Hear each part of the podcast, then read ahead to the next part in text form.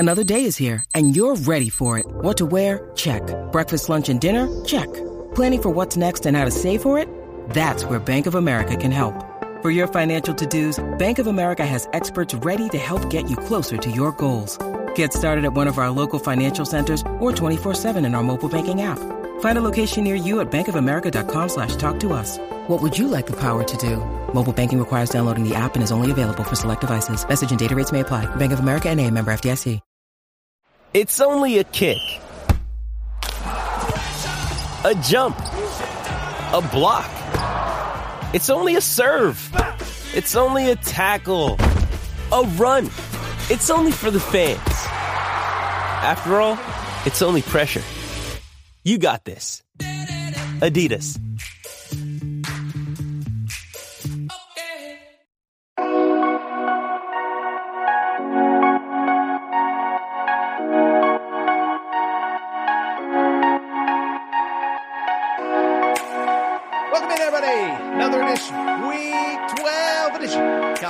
Ben, I am your host, Aaron Torres. Hope everybody's doing well. Hope everybody's ready for what should be a really fun weekend in college football. Now look, second to last weekend of the regular season, we know how this works. Some of the big boys are not playing the best competition necessarily. Alabama's playing Chattanooga. Florida is playing Florida State is playing North Alabama. LSU's got kind of a cakewalk game. So not quite the normal slate that we have. But when I tell you we got some major marquee matchups with major implications, you already know.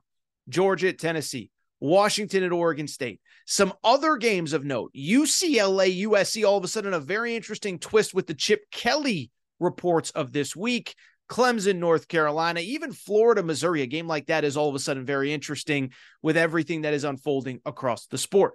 So we're going to dive into it all. Before we do, a couple quick reminders. First of all, make sure you're subscribed to College Football Betting with Aaron Torres. You want to do me a favor? Last couple weeks, tell a friend, have them subscribe, have them download, and also leave a 5-star rating and review on Apple.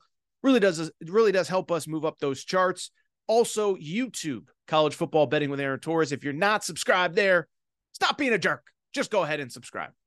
Also, before we get started, should mention, and I've told you this for a few weeks now, with legal sports betting having come to the state of Kentucky about, a month, 6 weeks ago, the Aaron Torres Pod, College Football Betting with Aaron Torres, and all things Aaron Torres Media have partnered with DraftKings Sportsbook and the DraftKings Sportsbook app. And here is the best part. DraftKings has an incredible offer for listeners of this show. First-time customers, DraftKings, download the app. You can bet $5 on any game. And if you are a first-time customer, you can get $150 in bonus bets instantly when you use the promo code Torres, Torres, T-O-R-R-E-S. That is right. It is that simple. Download the DraftKings Sportsbook app. Bet $5 on any game. Could be big time, small time, group of five, power five, whatever you want.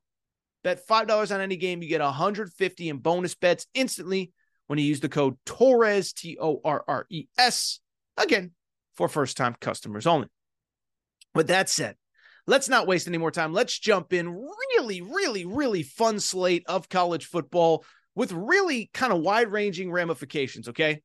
The big one, we all know what it is. Let's start on beautiful Rocky Top, Tennessee. Georgia at Tennessee. Georgia, a 10-point favorite in the DraftKings Sportsbook. Over-under set at 58.5 in this game. Worth noting, when Tennessee did lose to Missouri last week, it clinched the SEC East title for Georgia. So Georgia is going to Atlanta. They are playing Alabama. So we got that to look forward to. But from the Georgia perspective, we got this big game here and now. And obviously, if you're Georgia, you want to keep winning. You win out, you're probably the #1 seed in the college football playoff. You go into the SEC championship game undefeated. There's obviously a chance that if you lose to Alabama, not saying you want to lose, but if you lose to Alabama, depending on how other stuff goes, maybe you get in as an at-large. So you want to keep winning if you're Georgia, but this is certainly going to be a tough test. Now, in terms of Georgia, let me say this. We've talked about this a little bit. I want to create or coin a new term. The Georgia roller coaster really is a wild ride, okay? And so the Georgia roller coaster isn't what you think it is. It's not like the team is up and down, but it feels like, and we've talked about this, the perception of the program is up and down. They play a bad half. They're not great. They're not elite. They don't look up to your standard. And everybody says, I don't really know about Georgia. South Carolina game earlier this year, Auburn, they did not look great. And then every time you doubt them, what ends up happening? They come out and destroy the next team that they play. So think about earlier this year, right? They win against Auburn, but it's not always pretty. People start doubting them. How good are they? Then they just come out and take it out on Kentucky. Coming out of the bye, Florida, they just beat South Carolina. Maybe Florida can keep it close. No. Georgia's going to embarrass you. And then, of course, after the Missouri game, they beat Missouri, but they're not dominant by any stretch. There was Ole Miss last week, and they punished Ole Miss. 51-17 was the final score. It was not competitive. I thought it was maybe the best offensive game maybe I've ever seen from Georgia, certainly in this era, and certainly relative to the competition. You're playing a top 10 team last week, and you look at what they did. 611 yards of total offense. Carson Beck, I think, is quietly just lying in the weeds of the Heisman Trophy conversation. I don't think he's there yet, but I do think that ultimately, he wins a couple more games. He wins an SEC championship game. He throws for 400 yards on Bama, and I'm not saying he's going to. And Michael Penix struggles. Jaden Daniels, who knows what happens with him over the last couple games. Carson Beck is having a really, really good season, and it is worth acknowledging. But what was especially important for that Ole Miss game, Georgia's run game was dominant. 300-plus yards of rushing. Well, I take that back. It was actually 300 exactly. 8.6 yards per carry. And Georgia, the very rare team that actually gets healthier over the course of the season. So that's the scary part, right? They're peaking. They're playing their best football. They just beat a top 10 team by 1,000,000 points. And they obviously brought back Brock Bowers last week as well, which is a big deal. So Georgia's 10-0. Again, they've clinched the SEC East. And then on the other side, there's Tennessee. While you could argue that Georgia is coming off the best game that they have played all year, could also argue Tennessee's probably coming off the worst, right? They go to Missouri. Missouri's a really good team. Don't want to discredit Missouri. But at the same time, it just fell apart for Tennessee. Now, on the one hand, look, final score was 22-7, or the final score was 36-7, but it was 22-7 in the fourth quarter. And there was it wasn't quite as bad as the final score indicated, but it wasn't good either. 83 total rushing yards for Tennessee. Worst rushing game of the season, as best I can tell. Went back and looked at the numbers. Best I could find, it was the worst rushing game of the season. And then beyond that, just everything else was ugly. 9 penalties, 95 yards. That's not good. Turnovers. That's not good. What was it? A pick six touchdown for Missouri. That's not good. And so these feel like two ships passing in the night, right? Tennessee coming off its worst game of the season. Georgia coming off its best. Now, in terms of this game, I think it's interesting. I think you can look at this kind of one of two ways. Okay. And let me explain why. If you just look at this game from the kind of matchup perspective, how these teams kind of match up, I do actually think it favors Georgia quite a bit, okay? Because Tennessee, while they struggled last week against Missouri, they have been, and we've talked about this, they've been a line of scrimmage team this year. For the most part, they have run the ball very effectively. The pass game's kind of been hit or miss with Joe Milton. And for the most part, they have had a very good run defense and been able to get after the quarterback. So you look at those as strengths for Tennessee. You look at the fact that they quietly have a top 25 rush defense in college football, and you sit there and say, well, you're playing against Georgia. That's great news. Well, here's the thing. Georgia's passing attack is actually the strength of this offense this year. We just talked about Carson Beck a minute ago. And so Tennessee's pass defense is a little bit of a weakness for them. Now, they have guys that can get to the quarterback. That is worth noting. And I think that's a really important thing to think about because of the fact that obviously that's going to impact some of this game. James Pierce, 8 sacks this year. Tyler Barron has 6 sacks, whatever. So I just go on and on down the list. And Tennessee does get to the quarterback, but when they don't, they do give up a lot of pass yards. That's not good news going up against a very good Georgia pass offense. And then it's also worth noting that Tennessee, again, as weird as it sounds, they want to run the football. Top-ranked rush offense in the SEC, actually second to LSU, which is tops in every category in the SEC. But then Georgia's rush defense is elite, top 20 nationally, second in the SEC to only Texas A&M. So you look at the matchups. Second-best run offense versus second-best run defense probably does not favor Tennessee. And then, of course, again, the Georgia pass offense versus a not good Tennessee secondary. That's not ideal. I guess where I get tripped up, though, and I guess where I think Tennessee is going to keep it close. This is really the toughest test of Georgia's season in terms of a road venue. And it sounds crazy because we're in mid-November. We are talking about, what is this, the second to last weekend of the regular season. You know, this is only Georgia's third road game, because remember, they've played 3 out of conference games so far. Those were all at home. They were supposed to play Oklahoma. Everybody knows that series got canceled when Oklahoma went to the SEC. Also, the Florida game on a neutral field was a Georgia home game by technicality. So this is just Georgia's third true road game of the year. And again, because there was a neutral site game involved. And here's the crazy part. You know what the other 2 road games were? At Auburn, which was a 7-point Georgia victory, and at Vanderbilt, which isn't even really a road game when you really think about it. First of all, it was mostly Georgia fans. They're basically playing in a high school stadium with all the construction. And so I bring it up because this is just Georgia's third road game of the season. And they do close next week at Georgia Tech, so it'll be a 4th road game. But I just bring it up to say, I do think Tennessee is going to keep this close, and my official best bet is Tennessee plus the 10 points. Not because I think Georgia is going to lose. Listen, I'm done picking against Georgia, but it's a couple things. One, it's the ebbs and flows of the season, the Georgia roller coaster. Every time you think they're peaking, they come back down to earth a little bit. It's like, you know, they read the headlines. They do. Maybe they don't, but they do. But every time you think they're peaking, they come back down to earth, and every time you doubt them, they get put their best foot forward. So I just look at this game, and I think, look, I haven't seen anybody pick Tennessee. Tennessee's coming off their worst performance of the year. Georgia's coming off its best performance of the year. So naturally, everybody loves Georgia to win this game and to win it and dominate and cover. I'm going to do the opposite. I will take Georgia to win because Georgia hasn't lost a regular season game, and I don't even know how long, years, literal years. But they haven't lost a regular season game in forever. And so there's that. But I do think Tennessee keeps it close because I just look at this Tennessee road environment, CBS game, 3:30 Eastern time. This is going to be a big one. I do like Georgia to win, but my official best bet is Tennessee plus the points. I think it's something in the neighborhood of Georgia 28, Tennessee 24. Go ahead, give me a Georgia victory, a Tennessee cover. Georgia runs the SEC slate undefeated as they get set for Georgia Tech next week.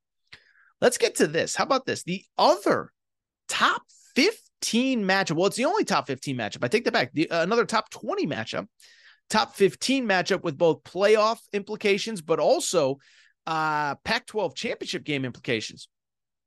Number 5, Washington at number 12, Oregon State. First of all, show of hands, be honest. Do not lie to me. How many of you knew Oregon State is 8-2 and Oregon State is in the top 15 nationally, number 12 in the country, as crazy as that sounds? Well, I'm here to tell you they are. Here's the crazy thing about Oregon State, too. They're not out of the Pac-12 playoff or the Pac-12 title picture yet. Now, they have Washington at home at Oregon next week. Even if they were to win both, which would cause absolute chaos, even if they were to win both, they would still need either Arizona to lose or Washington to lose a second game to get in. But ultimately, the only point I'm trying to make, they are still very much in the Pac-12 playoff picture. They need help, but if they went out, they would be in a scenario where, one, they'd be 10-2. They'd have wins over Washington and Oregon. And so we'll see what happens there. But as far as this game is concerned, let's not waste any more time. Let's not go crazy with the hypotheticals. If Oregon State does this and Arizona does that and Oregon loses here, let's just focus. Let's keep the main thing, as the kids say. The spread, by the way, I think is very interesting and worth noting. Oregon State, a 2-point home favorite. 2-point home favorite in this game. And also, oh, by the way, the over-under in this one is at 63.5. And how about this? As I'm recording right now, spread just went from Oregon State -2 to Oregon State -2.5. So apparently DraftKings knows nothing about this Washington undefeated stuff. Very interesting. Let's get into these two teams.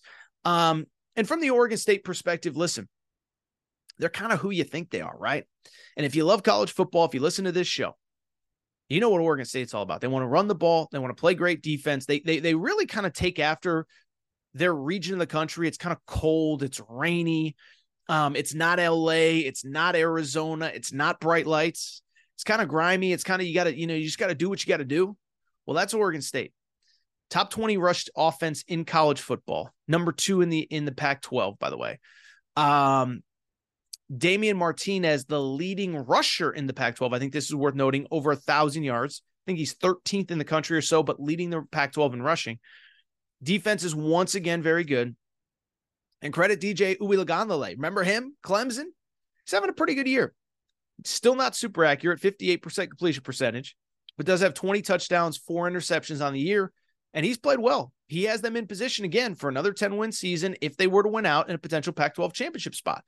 So we'll see what happens from all that stuff, but they are playing really good football. Their only losses on the road, have not lost at home yet. They lost at Arizona, at Washington State.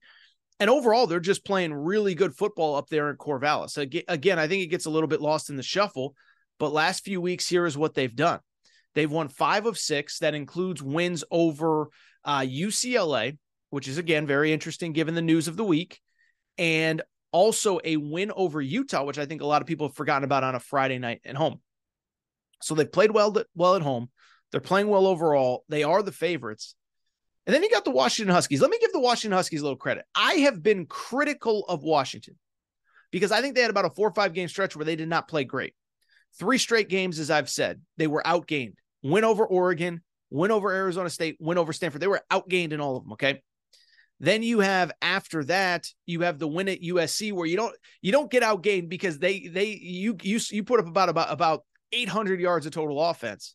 Got Alex Grinch fired, but you still gave up 42 points. Last week, you take care of business against Utah, and that's really where I kind of want to go with this. I want to give Oregon State a little bit of credit because when I look at Oregon State, they deserve the credit because or Washington, excuse me, they deserve the credit because that Utah game could have gone off the rails. They trailed 28-24 at the half, and they just kind of took over from there.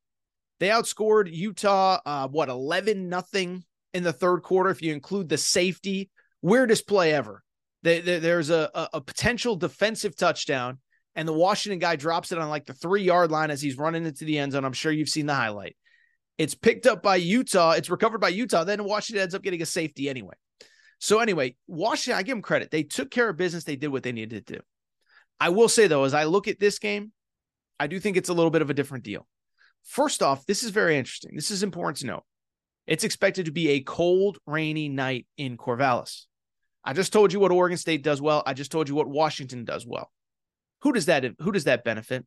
The team that runs the football, top 20 rushed offense, or the top 5 pass offense in all of college football? Benefits the rush offense, right? 2, I also think it's worth noting. Listen, I know I just went over it.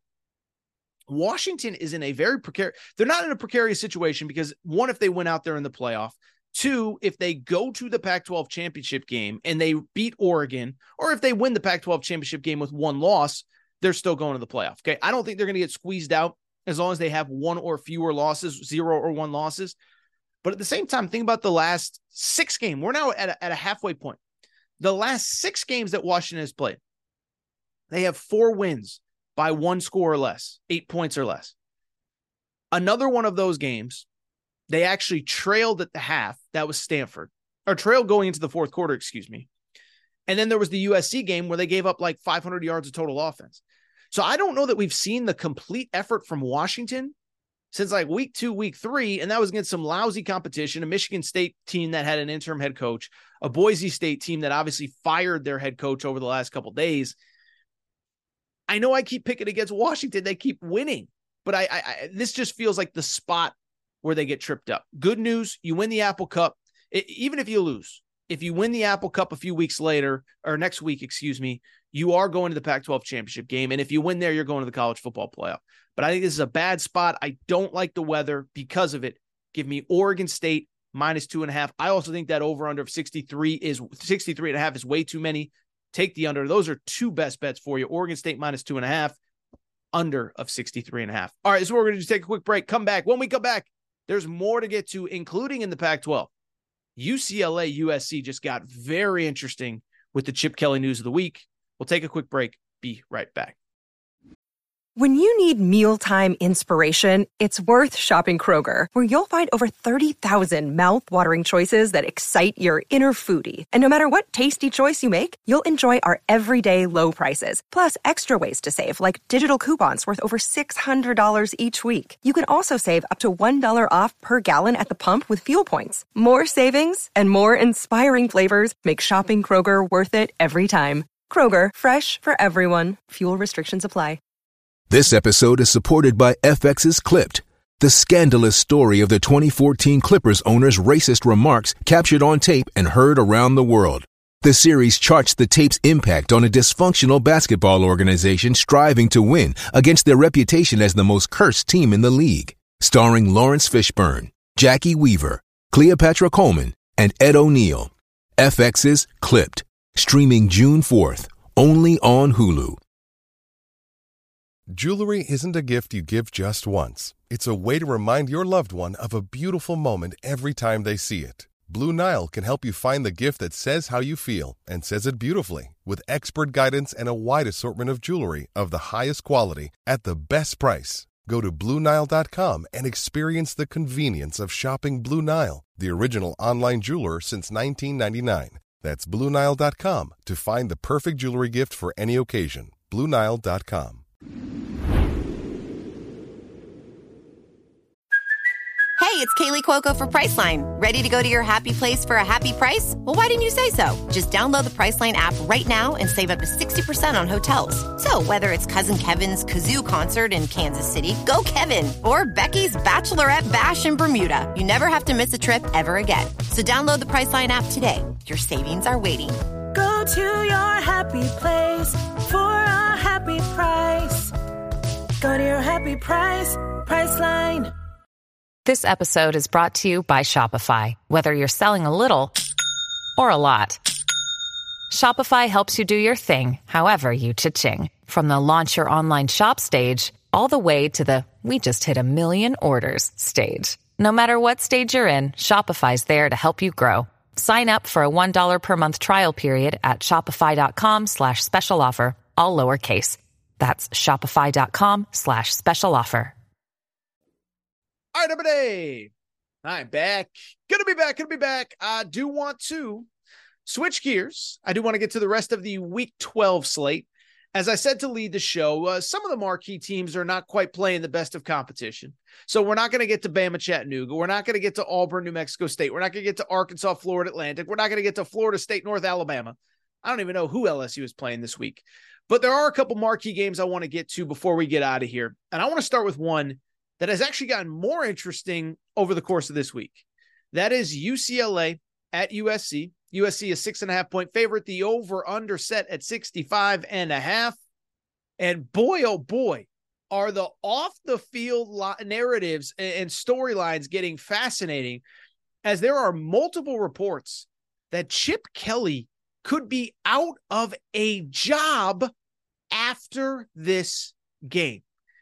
Absolutely insane. I know this isn't the time or the place for the Torres Chip Kelly rant. I think it is insane that UCLA is even considering this. Okay. I live in LA, and I'll do this on the Aaron Torres pod. I'll do the full rant, but there is no juice at all in LA for UCLA football. Now, you could argue some of it's Chip's fault. He's not doing enough kind of away from the facility, but on the field, last 3 years, 8-4, bowl game was canceled because of COVID. 9-4 last year, and they're 6-4 right now, but they could finish 8-4. They win this game. They play Cal to end the regular season. That is a potential 8-4 type year. I think it's crazy. The crazier part is this: they have figured out the defense. The defense struggled for so long. They have figured out the run game. It is the quarterback position where they just cannot get things right now. But even still, you have a 5-star in Dante Moore on the roster. So you have the quarterback of the future, you have the run game, you have the defense, you're going to the Big Ten. I think it's crazy. I did the head explosion on YouTube if you're listening on podcast. I don't get it, but let's get into this game. And the one thing I will say, listen, first of all, the administration at UCLA is smart as hell. So I'm sure there's more to the story that I have yet to uncover. And boy, oh boy, you know, Torres is going to do a little snooping after I finish this segment. But I bring it up because UCLA is definitely not trending in the right direction. And they have lost 2 in a row. They have lost 3 of 5, but what is especially noteworthy of the games that they've lost, the offense is completely falling apart. I know I just said the run game is great, whatever. But at the same time, 2 weeks ago, you lose 27-10 to Arizona. And he sit there and say, well, Arizona's pretty good. Jed Fish has things figured out. He has things rolling. Arizona is now a 7-3 team. They've won 4 games in a row. But I bring it up because last week, there is no excuse. You lose 17-7 at home to Arizona State. And it is in large part because, as I just said a minute ago, they just have not been able to figure out the quarterback situation this year. They had a couple veterans. They had Ethan Garbers back from last year. He was the answer for a minute, and then he struggled. Chase Griffin's been in the program forever. He's not the answer. Colin Schlee is a transfer from the MAC. He hasn't been the answer. And Dante Moore, the 5-star you thought is the future, he struggled in his only appearances of the season. And so you now are in a situation where UCLA with Chip Kelly, the offensive innovator of years past, is ranked in the bottom half of college football in passing. But again, you go back to what I said a minute ago. They are still running the ball very well, top 15 nationally in running. And how about this? A top 10 defense nationally. Now, in terms of USC, you don't need me to tell you much about USC either. Just a disappointing year, a frustrating year. They're 7-4. This is actually USC's final regular season game, which means I don't think people fully realize this is almost certainly, barring something crazy, barring Caleb Williams' dad following through on his promise that Caleb Williams could come back. This could be the final time Caleb Williams plays at USC. It's been a disappointing year. You do want to finish in style, but one brutal game last week, okay? They lose to Oregon, final score 36-27. If you stayed up for that game, it was not that close. It was a nine-point final score. It wasn't that close. Oregon, 550 yards of total offense. USC barely broke 300. And if you watch the game, the difference, it's very obvious, is just in the line play, okay? Oregon is just elite on both lines. USC, on the other hand, 73 yards rushing, about 2.5 yards per carry. Caleb Williams was running for his life, as he often is. Oregon finishes with 5 tackles for loss, 3 sacks. USC, surprise, surprise, gets 0 sacks in that game. And so when I look at this game, two programs reeling, neither playing particularly well. And I will say, I don't think either team's playing great. I do think this is probably a low-scoring game, and I do wonder how much either team has left in the tank at this point. UCLA, they had the bye early. They're struggling. There's rumors about their head coach. It's hard to imagine that they're going to be too fired up to play. But then you look at USC. This is the final game of the regular season. I think this is important to note. This is their 9th straight week playing. So they played in week 0. They played week 1, week 2. They had their bye back in mid-September and have been playing nonstop since late September. Not great for a team that is thin, not great along the lines. They're beat up. And I think it's also worth noting, it's not only they've played 9 straight games, they played 9 straight games against some good competition, some physical competition. Utah, at Notre Dame, at Oregon. Say what you want about those teams. They beat you up, and I just don't know how much juice is left for USC. Beyond that, I'll be honest, I don't know how much juice is left for Caleb Williams. I didn't have a, listen, the whole him crying in his mom's arm thing, that was a big deal. I mean, yeah, when you leave it on the field, you're going to get emotional. He's been beat up. And I saw this. I thought it was kind of interesting. Lincoln Riley kind of went on a rant about, Caleb's got to clean up this, Caleb's got to clean up that. If I'm Caleb Williams, I'm like, dude, I got 1 game left with you and I'm gone. Okay. So I don't even know how locked in Caleb Williams is going to be. I think everybody's just trying to get to the finish line at USC. Again, because they played in week 0, there is no final game next week. This is it for USC. And I wonder how much is left in the tank. I think this is relatively low scoring. I know USC's defense isn't very good, but UCLA's offense is struggling to move the ball. And I would also add this. As I said, game's not far from where I live. As I look out the window, and I'm turning my head as you watch on YouTube, it is a cold, rainy week in LA. It is expected to be cold and rainy, probably in the 50s, rainy for this game. This screams under to me, people. 65.5 is a lot of points in a game with that weather. I'll say USC wins 30-27-ish, 30-24, something like that. I think it goes way under. I think it goes way under for a USC game. I don't think this is pyrotechnics. I think UCLA wants to run the ball. UCLA plays great defense. I expect it to be low scoring. Let's keep it going. Interesting one in the ACC. Now, this one made headlines because the Texas A&M job is open. Dabo Swinney was asked about Texas A&M, and he said, I'm just trying to focus on North Carolina. So it is the North Carolina Tar Heels, potential number 2 overall pick Drake May, traveling to Clemson to take on the Tigers. Kind of surprising. Clemson is a 6.5-point favorite in this game. The over-under in this game is set at 58.5. And the reason it's a little bit surprising, don't know if you've heard, Clemson has not been great this year, and the offense certainly has not been great. Meanwhile, North Carolina, all they do is put up points. One thing I will say from the Clemson perspective, I do give them credit. They haven't given up on the season, and they've played better the last 2 weeks. Remember, 2 weeks ago, Notre Dame came to town. They beat Notre Dame. Great win there. And then last week, I thought they played probably their best game of the season at Georgia Tech. Certainly the most complete game. And I know Georgia Tech isn't any, Georgia Tech ain't exactly Alabama or Georgia. I get that, okay? But at the same time, in that game, 42 points for Clemson against Power 5 teams. That was a season high. They've only broken 40 twice. That was against Charleston Southern and Florida Atlantic. But they also finished in this game with 465 yards of total offense, and the run game really got going. Will Shipley is back from injury. Remember, he was in concussion protocol for a few weeks, and both he and Phil Maffa really had a pretty solid game. They combined for well over 150 yards rushing. Clemson, I think, playing very well down the stretch here, sitting at 6-4 overall. As for North Carolina, back and forth thriller last week against Duke. Final score 47-45. And bluntly, this one looked like pretty much every North Carolina game here over the last couple weeks. North Carolina puts up a lot of points. Drake May is phenomenal. Drake May in this game finishing with 342 yards passing and a touchdown. 195 yards rushing for North Carolina, over 530 yards of total offense. The defense also gave up a lot of points as well. Duke, remember, Duke last week was playing with a backup quarterback. Riley Leonard is done, and they put up 45 points against Carolina. Now, granted, it was in double overtime, but still probably not a great sign. And so when I look at this game, I'll be honest, I actually like Clemson to win this game outright. North Carolina, listen, great story, all of that, but they can't stop anybody. So this defense is going in the wrong direction as we speak. The defense specifically, this is the North Carolina Tar Heels I'm talking about right now. North Carolina is not a great run defense. They're giving up about 150 plus yards per game. That is Clemson's strength. North Carolina gives up about 4 yards per carry. They've given up 16 rushing touchdowns, which is in the bottom half of college football.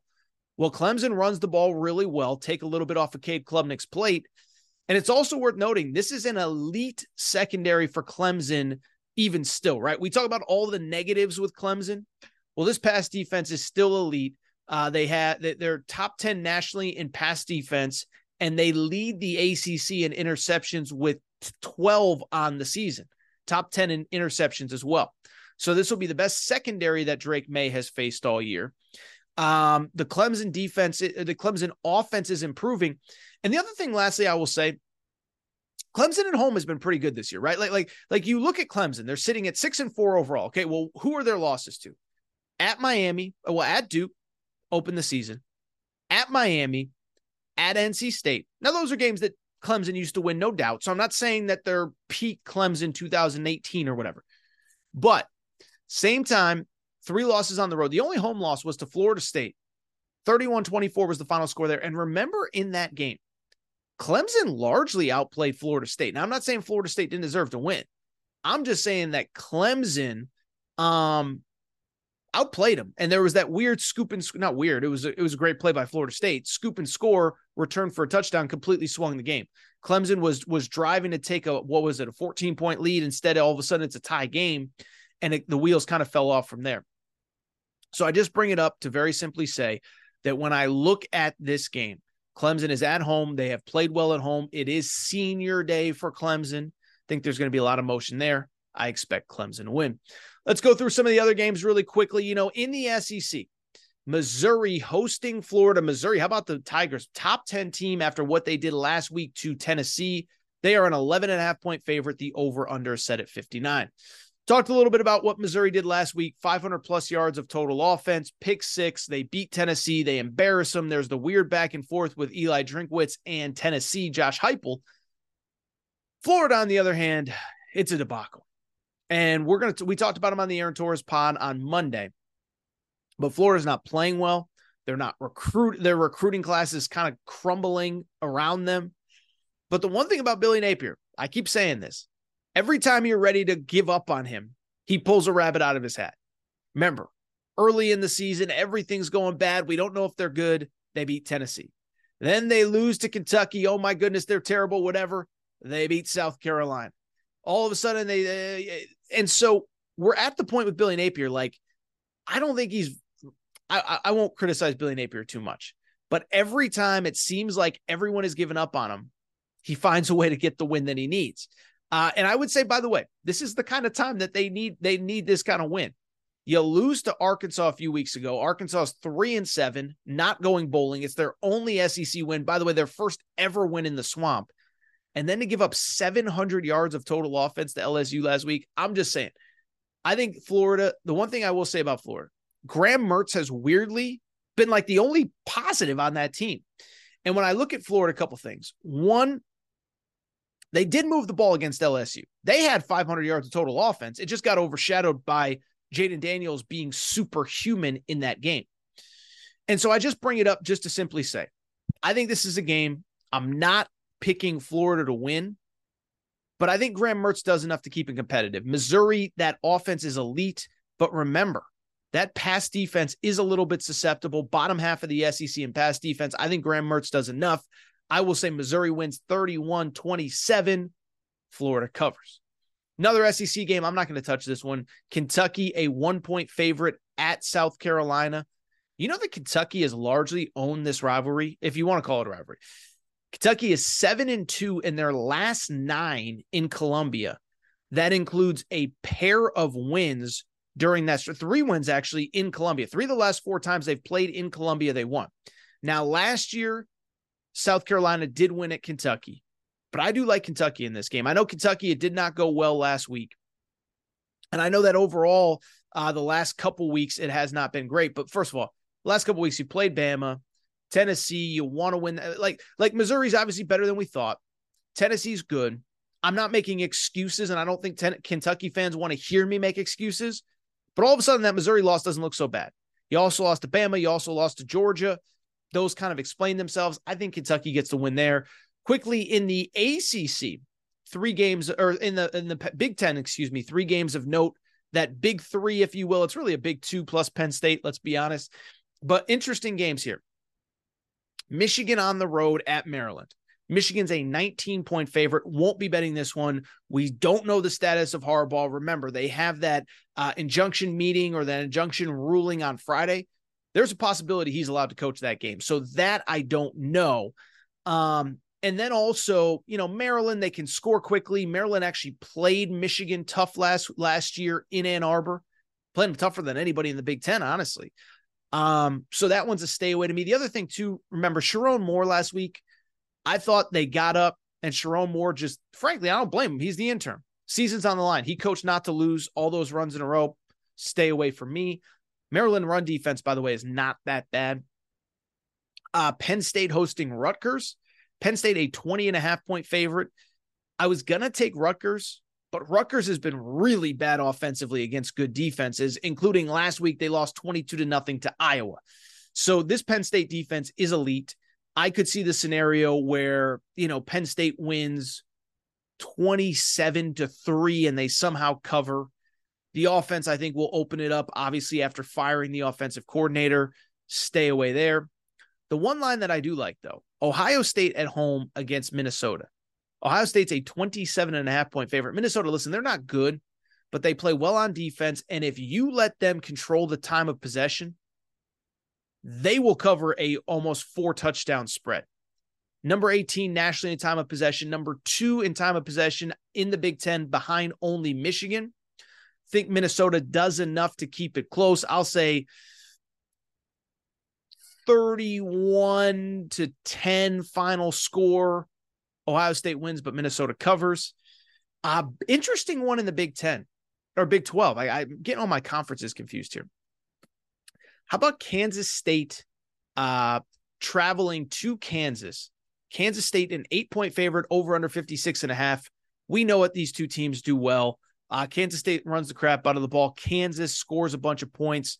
8 feels like a lot for Kansas to be getting at home. I would lean Kansas, but will not be betting that one.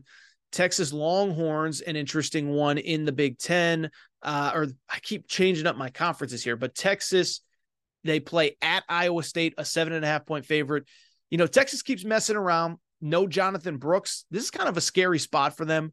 Total stay away to me. And I really think that's it. Arizona, 1-point favorite against Utah. This speaks to how good Jed Fish has been, because Arizona being a 1-point favorite, this is something nobody could have predicted in the preseason.